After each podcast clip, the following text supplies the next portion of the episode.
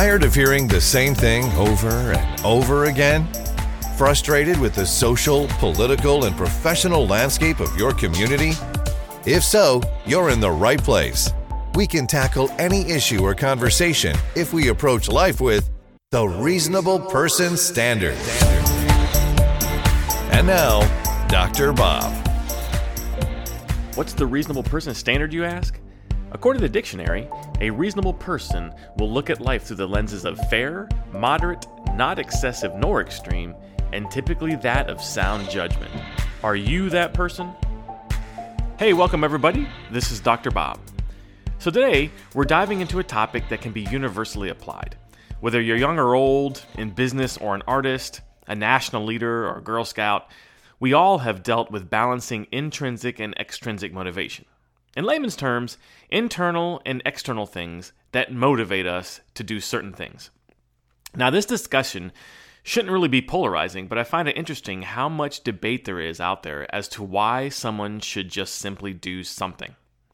So, to get started, let's start with creating a basic understanding of each term. From a work perspective, David Burkus from Psychology Today said that extrinsic motivation is any reason we do the work other than the joy of doing the work itself.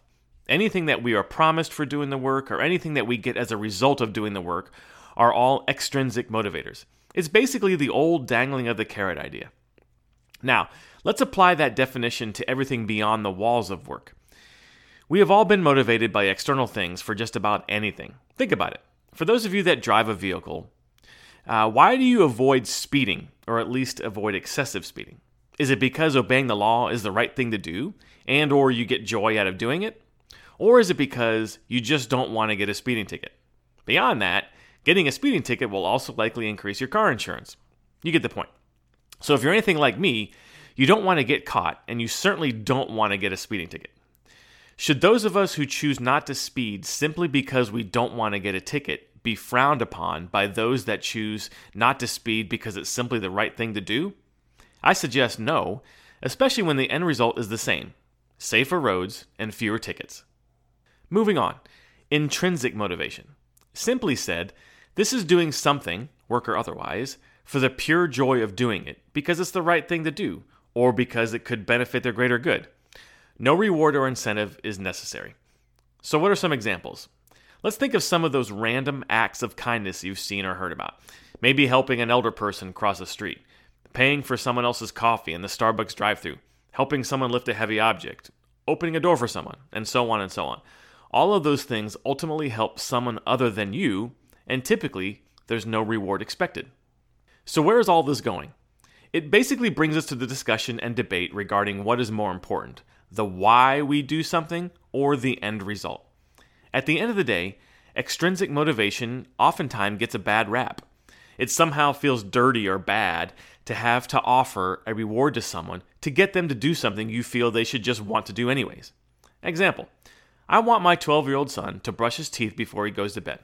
Now, in all transparency, sometimes this poses a big challenge for me. You've all heard the excuses, right? I'm too tired. Why do I have to? I don't like the toothpaste. But I'll tell you, it's amazing how fast he will run upstairs to brush his teeth if I offer a reward or suggest that he'll lose his Minecraft or Fortnite privileges if he doesn't. Oh, come on, man.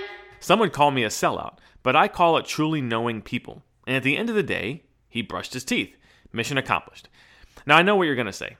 You're just simply reinforcing poor choices by offering rewards, and that he'll grow up to not know right from wrong. Really? All I know is that his teeth will be clean, which means better health long term and lower dental costs. Done and done. And yes, I'm confident that he knows right from wrong. The reasonable person will use different types of motivators based on what they know about the people in a given situation. That's called being smart and relational. Some would even say that's utilizing emotional intelligence. So let's put this into the context of work, as this is where the plot thickens. Thomas Chamorro from Harvard Business Review quotes a study about these two ideas. In a recent study by Yun Cho and James Perry, the authors analyzed real world data from a representative sample of over 200,000 U.S. public sector employees. The results showed that employee engagement levels were three times more strongly related to intrinsic than extrinsic motives, but that both motives tend to cancel each other out. In other words, when employees have little interest in external rewards, their intrinsic motivation has a substantial positive effect on their engagement levels. However, when employees are focused on external rewards, the effects of intrinsic motives on engagement are significantly diminished. This means that employees who are intrinsically motivated are three times more engaged than employees who are extrinsically motivated, such as money. Quite simply, you're more likely to like your job if you focus on the work itself and less likely to enjoy it if you're solely focused on money. This finding was true even at low salary levels. Now, a skeptic might ask if this is just a correlation showing that people who don't like their jobs have nothing to think about other than the money. This is hard to test. Yes, that could be one reason, but another reason could be that people who focus too much on money are preventing themselves from enjoying their jobs. But this still focuses on the why and not so much on achieving the objectives. So even though someone works because they enjoy it, most business owners still need people to accomplish goals regardless of their particular level of enjoyment. In a perfect world, an employee would not only enjoy their work, but would feel that the external rewards and incentives satisfy their specific desires and needs. So, like most things in life, moderation is key. Leaders must find ways to motivate their followers effectively, plain and simple. The reasonable leader looks for ways to instill and nurture pride, excitement, and joy in the work being done, while also providing meaningful and relevant incentives to augment those facets. Dr. James Rouse offers this Typically, a lot of us will come from a place of extrinsic motivation. And that's all about our ego. It's about material wealth, it's about fame, it's about fortune. When our goals are directed in that direction and all about those types of accomplishments, we typically are not going to enjoy the journey. And most importantly, when we reach their goal, we typically find ourselves less fulfilled and less happy. And on top of that, we tend to have higher levels of depression and more social anxiety. Now, on the flip side, if we're interested in intrinsic motivation, which is truly sustainable motivation, it's all about the idea that when you attach to your goal, your intentions, something that's bigger than you. It's about how it's going to contribute to society, how it's going to be something great for your family, for your friends. What's in it that's bigger than you? It's not about your fame, it's about your giving back. It's not about your fortune, it's about how it raises others.